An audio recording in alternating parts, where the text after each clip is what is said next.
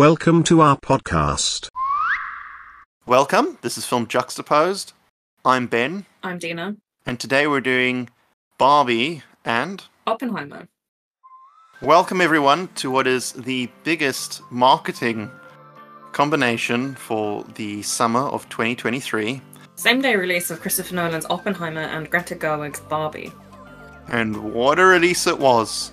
Um, I, we both watched the films separately, but we both did them in the same order of seeing Barbie first and Oppenheimer second. Um, I suggested it because I felt that I'd prefer to think about Oppenheimer when it ended and not have the stress of watching Barbie after. Uh, and that order worked for me because I didn't think that uh, seeing Barbie after Oppenheimer was going to uh, appeal. Did you feel the order worked for you, Dina? Yeah, I watched Barbie first and then Oppenheimer, and it felt like a good order for me. It was almost um, something, you know, bright and fluffy and enjoyable, and then something a few hours later, um, a bit more ponderous and heavy, really. It's about an atomic bomb. Yeah, so I think the slightest difference between the two of us is that I actually saw Barbie in the morning and then Oppenheimer in the evening. Um, but I think you watched the films quite close to each other. Yeah, we only had a three hour gap between them. Um, did you feel the impact of such a short gap? Yeah, I'd say that I'm definitely like my knee hurts from sitting in the cinema for five hours. Yeah, no, I'm, I'm going to join you. Uh, as much as I really love Vue's lifting seats, which I think for this sort of like double screening is amazing. Essential. But I have to be honest, my hips started to hurt on the second film. And anyone listening to this podcast considering doing this as much as we're cinephiles, I think it's important to stress that there are health complications with doing these things. And it is important to remember that these are just films, and the same day release was very exciting, but it's a challenge physically, um, because Barbie is two hours long and Oppenheimer is three hours long, and that's five hours of sedentary um, position. Yeah. And it, as someone that's worked in occupational health, I just must have stressed to everyone listening to this: please consider your body and the uh, need for stretching and movement between the films. Um, I think that's something that's also very important when attending film festivals. Um, Yeah, yeah. I completely agree. I have Ehlers-Danlos syndrome, and by partway through Oppenheimer, I was starting to get some pain from being sat for so long. So you really don't have to watch them in the same day. And I think if I were to do it again, I probably wouldn't, to be honest. Um, it's you're right. Health comes first. It's really important to keep those things in mind. Just so you're aware, we're discussing the movies, so there will be spoilers in the podcast. Barbie depicts Barbie in Barbie Land, um, whose life suddenly stops being quite as perfect as it should be, and she has to go into the real world to fix the rift with the person who's interacting with her, as there's some kind of space time continuum connection between the two. Um, and we see her journeys in order to fix that and what happens when there's um, interaction between the real world and Barbie Land. Oppenheimer focuses on uh, General Leslie Groves Jr., who has appointed physicist Robert Oppenheimer to work on the top secret Manhattan Project. The film follows several investigations regarding the ethics of the creation of the atomic bomb and also the actual process of uh, developing the atomic bombs, as well as the aftermath of these events. The film, though, is a multi layered linear and non-linear presentation of the information very much uh, sort of like in terms of its narrative strands similar to what it describes as the physical uh, the physical reaction of the atomic bomb where threads react and create other threads so barbie opens with a very very strong musical sequence that follows another musical sequence that follows another musical sequence. How did you find the music in Barbie, which is a, a big playlist of songs? Yeah, I think after a while I got a bit tired. I think because the sound didn't seem to be um maybe you can help me with the proper terminology, but the sound didn't seem to be like adding anything to the story. It was almost kind of narrating what's happening. Um whereas sound in Oppenheimer is telling us something where we hear, you know, you hear those like crashing footsteps throughout the film, and it's only quite later on when you find out what that's from. So it's almost like an echo of something that's haunting him throughout the film. So sound is really telling us something in Oppenheimer. It's a narrative uh, device, whereas Sand and Barbie is more of um, an aesthetic feature. Yeah, you you definitely touched on uh, what I wanted to drift towards, which is Barbie. Re- for me, recalled films from the '80s, uh, specifically, sort of like they they've been since described as MTV films, but they weren't actually produced for MTV. It's rather these films had music videos that were associated with the motion picture release that played on MTV, and a lot of people tended to see the music videos as sort of excerpts from the films. And Barbie felt very much in line with that. The most obvious example for me would be Flashdance, where the, the narrative is interrupted for musical sequences. They don't actually add anything to the storyline of Flashdance. They are aesthetical, as you've said. Um, they they look nice, they sound nice, but the songs could be taken out of the film, out of context, you know, out of context, and it could be a music video that's themed in the film's style. Um, I think the most obvious would be Lizzo's song, which is at the beginning of the film, um, which constantly refers to this, you know the color pink, and it's it's when Barbie wakes up and she has hello, she says hello to everyone. That could have very easily just been a music video, and that is identical to what Flashdance does with some of its musical numbers. And I guess what I'm hinting at is the use of music in Barbie is very similar to a musical. You could argue that Barbie is a musical in the grounds that the musical numbers interrupt the narrative and the the use of music and, and sound in Barbie, uh, it's very contemporary of our current era. I think the film is going to end up representing the 2020s quite a lot through the way it looked and sounded, and uh, it's very much a piece of of our moment. In a way, it's a zeitgeist, I guess we could argue. Yes. Yeah. Uh, Oppenheimer, though, uh, I mean, you've touched on it already, but I'd noticed that the Oppenheimer was actually quite a quiet film. Uh, there's a, a, lot of clean dialogue and music's used sparingly, uh, often paired with moments that are building up to either silence or a very strong wave of sound. Um, a very impactful use. Yeah, it's used a lot more in line with the narrative and to bring emphasis to things, as you say, you know, bringing in sudden contrast between loud noise and silence and there's that really impactful scene um after the bomb has been um released on um Hiroshima and Nagasaki um when we see the sort of town meeting when Oppenheimer reveals that it's happened and we have those moments of like roaring cheering with stark silence whilst Oppenheimer is sort of thinking about the impact of this bomb. Um so music music and sound is used a lot more to kind of draw contrast between things and to bring emphasis. Yes. And uh, I, you've raised an interesting point. Oppenheimer uses music as a tool to unlock the inner psychological uh, experience of the characters uh, specifically oppenheimer himself. Barbie i think is more of a sort of uh, german expressionistic style of music and, and not in the context that it's German or expressionistic, but more like how German expressionist art would show the internal turmoil of a character on the exterior. In Barbie, I would argue that that's definitely happening through the music in the context that some of the lyrics of the songs tend to reflect what Barbie is thinking. Um, however, I guess or experiencing, but I would argue that it's not showing us her psychological experience. It's just a ver- it's a different version or a different way of using exposition on Barbie. So we're getting to see her. We're, hearing her thoughts and getting to see her feel her thoughts as part of her her life's soundtrack. Where I would say the music in Oppenheimer is impacted by Oppenheimer's psychology. So the soundtrack is is distracted. It's uh, made ambiguous and abstract because of what Oppenheimer's thinking and feeling. I also I think there's an interesting element of uh, narrator. There is a an a narrator in Barbie, uh, played by Helen Mirren, one of my favorite elements of the film.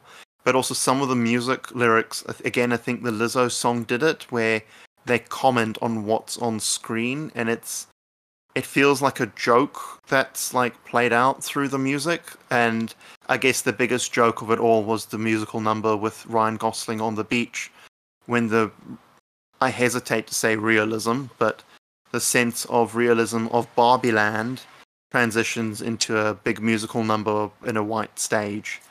Um, which I guess at that point the the music is used to unlock Ken's internal psychological thinking of him as a as musical Fred Astaire. I'm I'm not sure. I was very confused as to what that meant. Wasn't the scene on the white background during the fight between the Kens? Yes, which took place on the beach. Right, yeah, you're right. Actually, all of it was linked, wasn't it? Um, So I guess the music in that place allowed us to unlock his internal ego. yeah.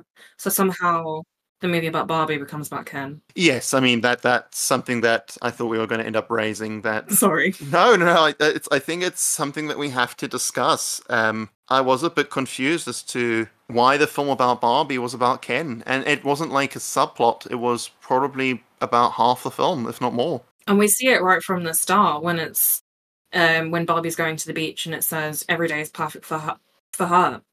Um and he only has a good day if he sees her.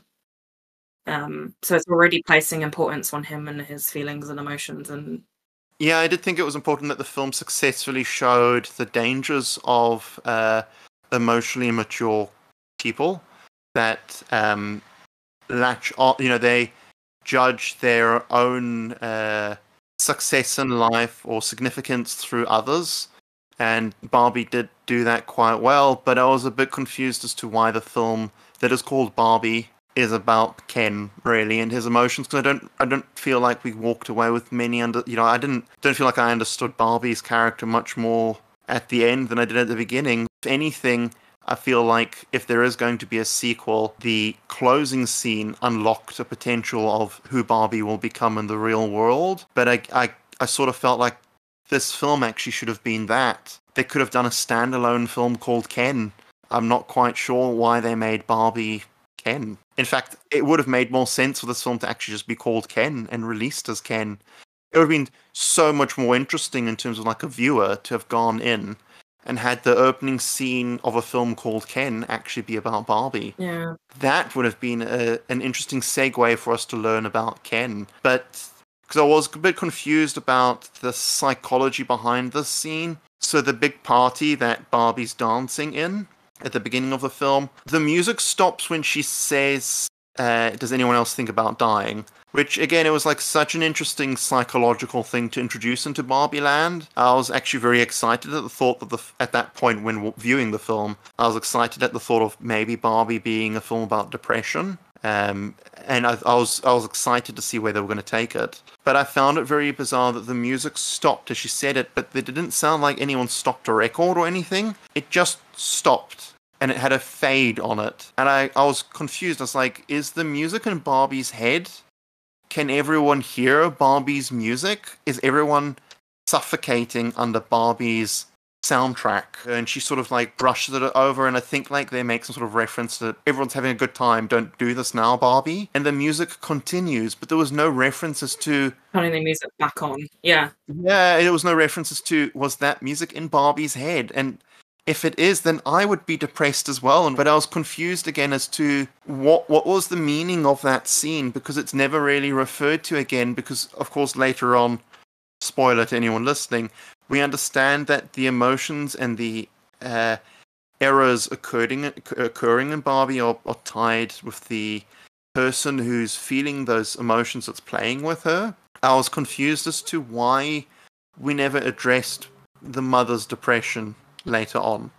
Yeah, it's just brushed under the carpet and her re- res- you know resolution is that she suggests making a barbie that's for people who want to be a mum or don't want to be a mum basically you know the, the ordinary woman quote unquote um which initially the exec is like no that's never going to sell and then a salesperson whatever says that would make us a lot of money and then they decide that they're going to do it and that's that's apparently the solution to her issues that's sort of what we're given as the end for that, except for the fact that Barbie's clearly part of the family at the end of the film when she goes to see her gynecologist, which was a funny joke. Um, it we don't really get a clear sense of. I suppose in some ways it's not a movie about her, but we don't get a clear sense of what happens next with the family. We don't, but but if the mother's depression was causing Barbie's depression, and this is the film about Barbie, why did we brush the depression under the carpet? Why did we? Yeah, because if they're so intrinsically linked, then surely the mother figure needs,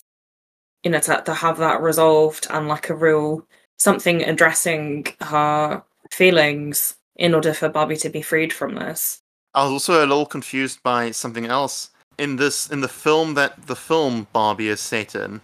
In the real world, one woman playing with a doll results with uh, imposing depression and cellulite onto Barbie and flat feet. But I was a little, I don't know, bothered by the idea that we, it wouldn't be just a single person playing with a Barbie doll that would result in problems for Barbie. If Barbie's the most, like, in, in this film's idea of the world, Barbie's considered like one of the greatest toys ever made, why is she not crushing under the damage that a million girls and and women are imposing on her Or anyone playing with a Barbie doll, because it's not just women and girls. Yes, no, of course. Very sorry. Apologies. But I, I'm a little confused as to how one individual was causing all this trouble to her.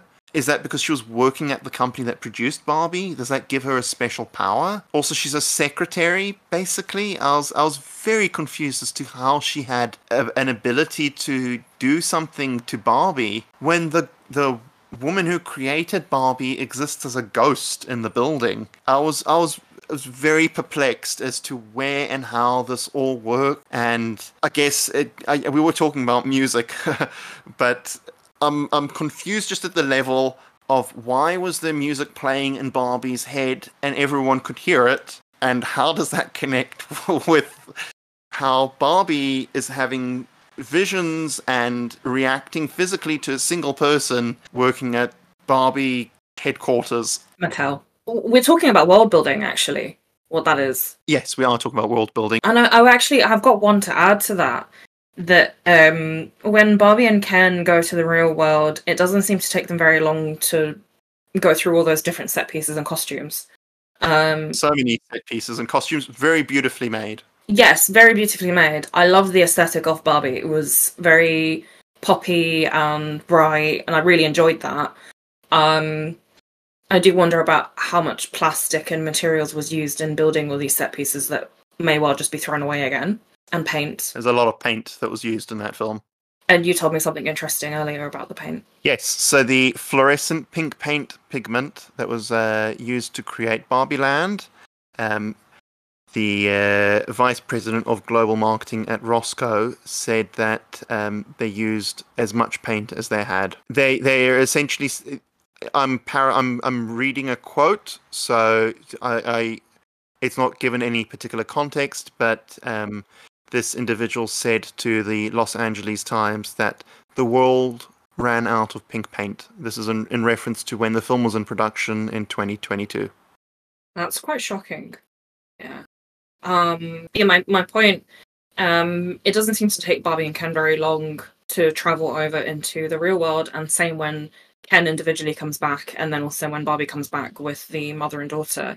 However, when the execs from Mattel are coming over into Barbie Land, it seems to take them significantly longer. It's the next day when they arrive in Barbie Land.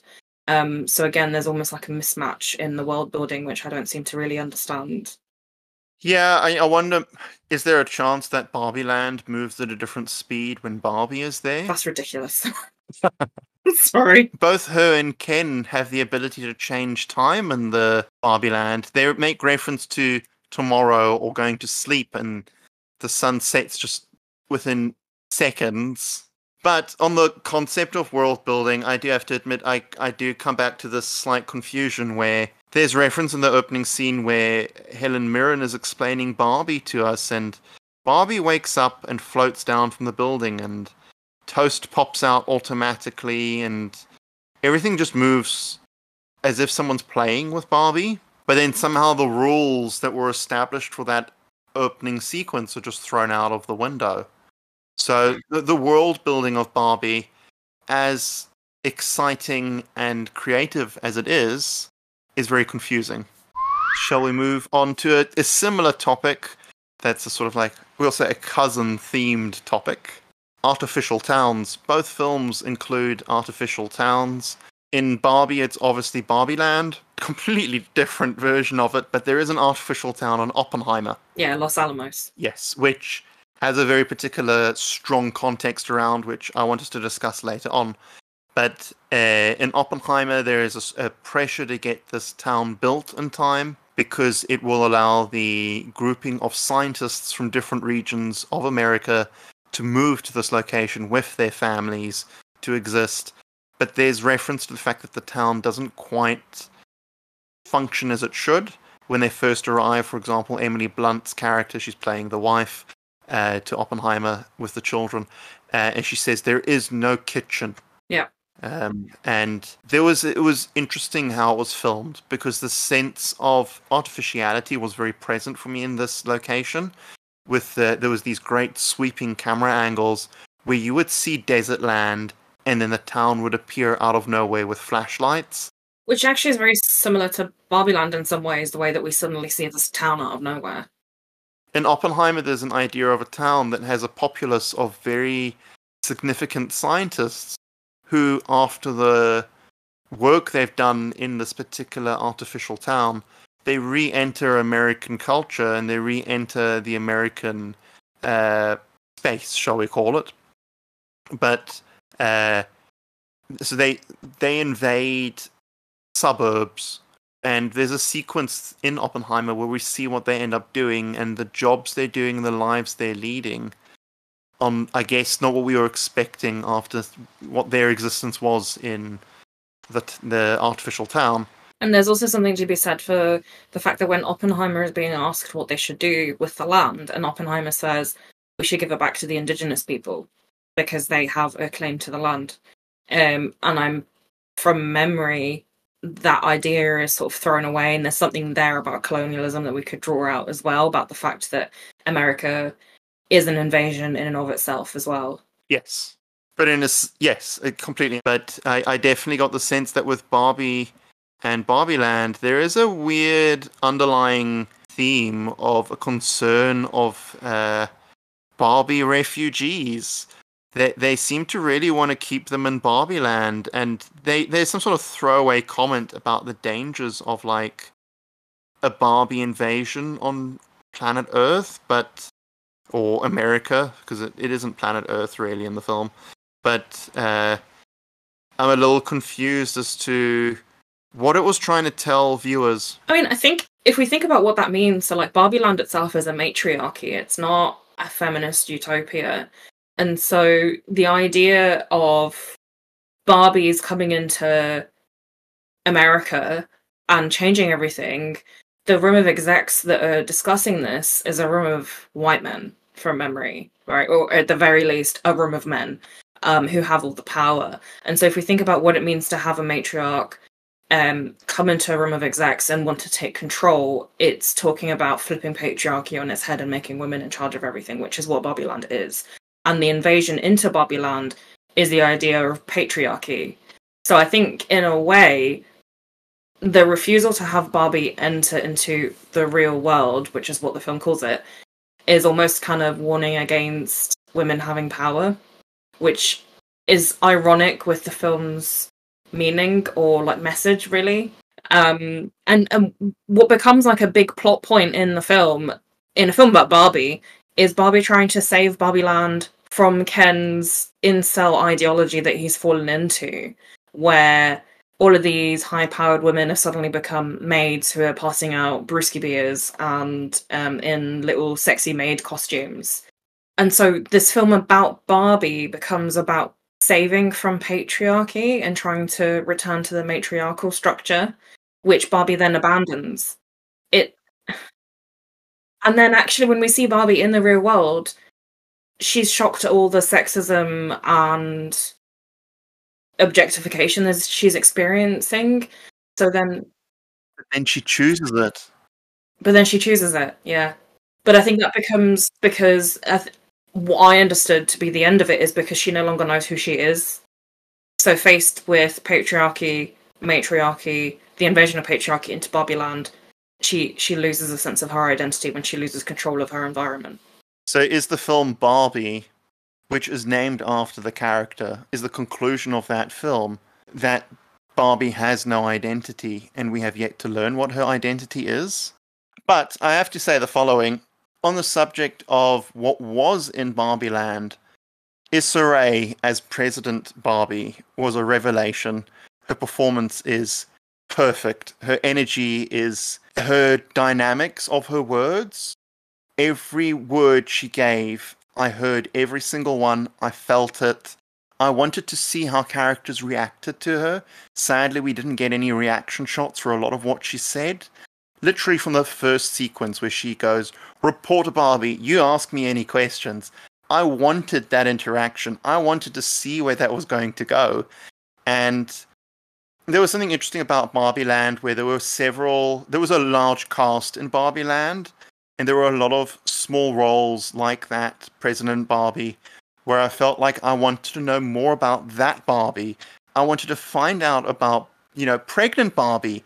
There's two incidents where they throw comments about Barb, you know, pregnant, pregnant Barbie. I was very confused. The first time was Helen Mirren making a joke, and I sort of felt About how they discontinued pregnant Barbie. Yeah.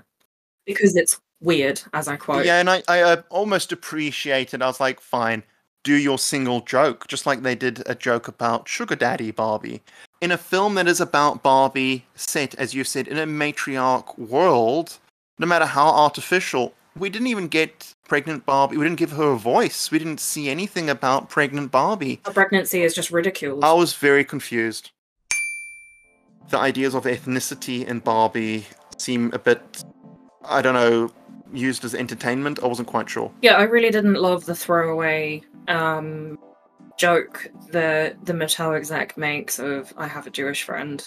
Um, it didn't quite land for me, to be honest. No, it didn't for me. I also, I loved that there was reference to a Latino family, but I was a bit confused as to why the father was learning Spanish on Duolingo. It's a bit embarrassing that he doesn't already know Spanish. Also, living in Los Angeles, because Spanish is widely spoken in Los Angeles. California, I think it's like 50 50 English Spanish. It's absolutely wild to me that there's this idea of a man living in Los Angeles, married married to a woman who we presume has, you know, a South American or Latino background, um, where the mother and daughter both speak Spanish, but he doesn't. But he's living in Los Angeles. That makes absolutely no sense. And they've obviously been together for a while. I was I was very confused, and I guess that goes back to that discussion we had earlier on, which is like it's just confusing what the message is. One thing I would like to add is whilst I appreciated the representation of seeing um, Barbie that has a prosthetic and Barbie that's using a wheelchair, they were very much just sort of we see those two Barbies very briefly. We see them when we have all the Barbies lined up, and then another time when we see Barbie that uses a wheelchair in the dance sequence. We never see them again. And that struck me a little as tokenistic. Um, and also, you're telling me that there's a Barbie, there's two Barbies at least that have um, mobility needs, um, and yet Barbie Land looks incredibly inaccessible. And actually, if we think about that, the two people who provide the most help, or three people who provide the most help, is Weird Barbie, who is basically characterized as mentally unwell, I guess we could say, as well as being a little bit strange, um, who they all bully and exclude, which doesn't fit with this utopian idea. So we have that. Then we also have them the mother whose name I don't remember. Um, we should really stop referring to her as just the mother. Um, we have her, who is Latina, and then we also have President Barbie, played by Issa Rae, who is a black woman. And so we have these three characters who are otherized in some way, either through racial lines or representation, who are being, you know, a bit quirky, potentially mentally ill. And they're all helpers.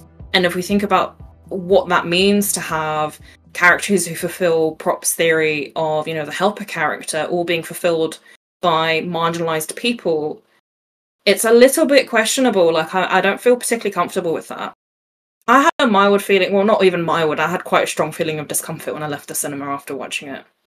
I think you're correct. I feel like it was an uncomfortable film to watch. On the note of ethnicity, I would also just like to add the fact that Oppenheimer, the film, very much is aware of its cultural context in that moment of how people have, you know, escaped Germany in the lead up to the Second World War and the Holocaust. So, just briefly to talk about Oppenheimer, because we've been talking a lot about Barbie. I think we can like very quickly. I'll just like a, I'll make general sweeping like moments, like comments. Um, the structure of the the narrative is very interesting. It seems to mirror the atoms that bounce off each other. So the the actual strings of information that we receive as as audience members goes in every direction, and they explode and generate other ideas. The cast is exceptional. Robert Downey Jr. is almost barely recognizable. I am very, very impressed by that performance, and there were many supporting roles in that film that were very interesting. Um, The makeup department did an amazing job at aging Emily Blunt and Cillian Murphy, Killian Murphy. I think it's Killian. Yeah, the two leads, really.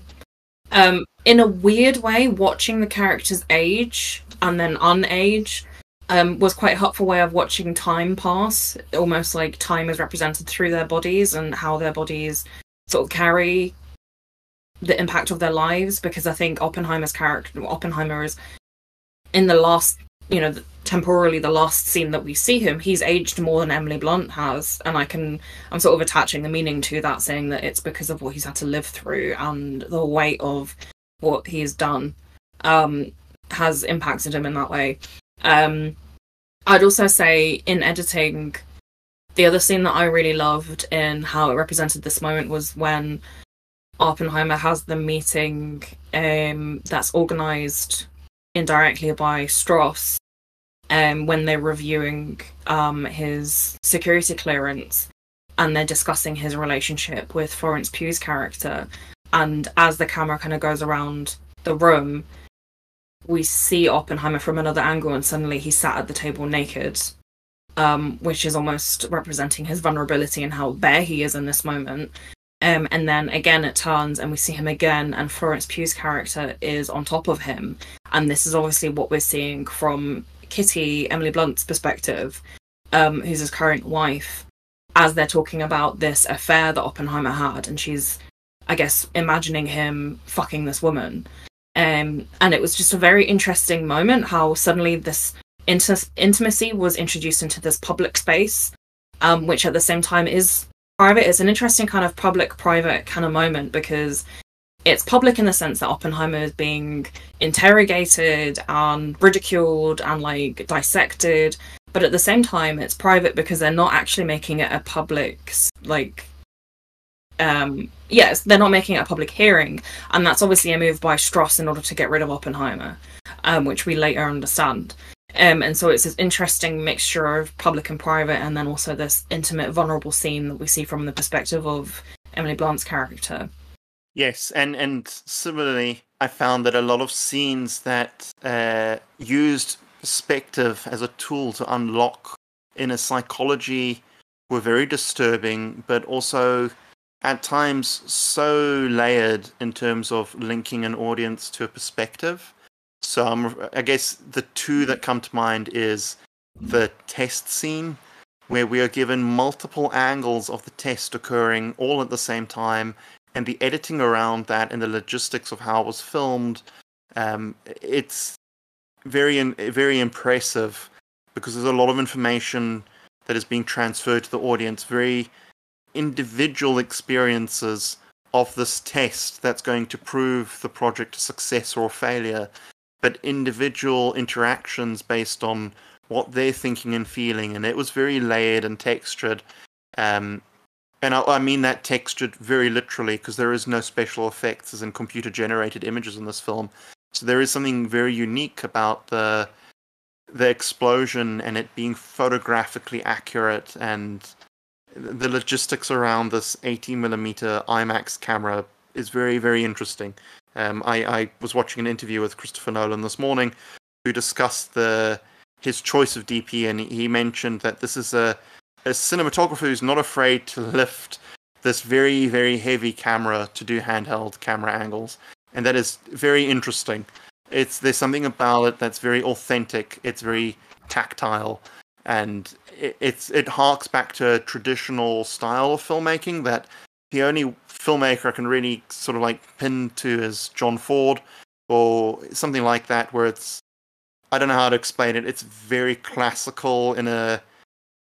I guess what I'm saying is it's it's classical in the sense that it feels already part of a canon of films that people should watch from our era.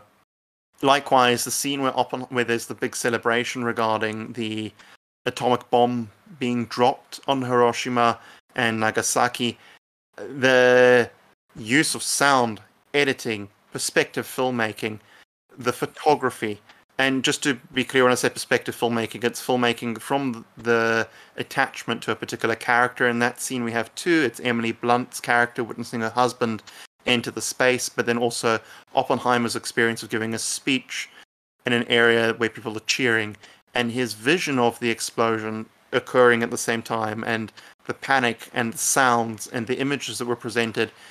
It is beautifully orchestrated into a very complicated, multi-layered uh, space, and we return to it briefly with sound and flashing light and other scenes. So Nolan has referred to the to the memory that audiences have made whilst watching his film within the film space that he's using. It's very, very, very smart and very impressive. and also the fact that throughout the film we see i think i mentioned this earlier but we see and we hear um, the sound of the stomping in the lead up to oppenheimer's speech when the atomic bomb is dropped. Um, and so the film is almost haunted by that sound which is what i said earlier sorry. But it's it's just very interesting how this is used. And i think i just also want to draw special attention to the way that in this sequence we see sort of the audience that are listening to oppenheimer um, as they are, and then also this sort of imaginary space with the audience who are being impacted by the bomb. We see certain faces with the skin kind of coming off, and suddenly the room is empty. And it's very interesting how we enter into this kind of imaginary space, and we kind of see how Oppenheimer is no longer really believing in the words that he's saying. Um, that he his opinion on the bomb and the work that he's done has changed. Um, and this also how the cheering is intercut with certain individuals who were crying at the announcement um, because they know what it means for the victims. Thank you for joining us for Barbenheimer. Please subscribe and join us for future comparisons. Thank you.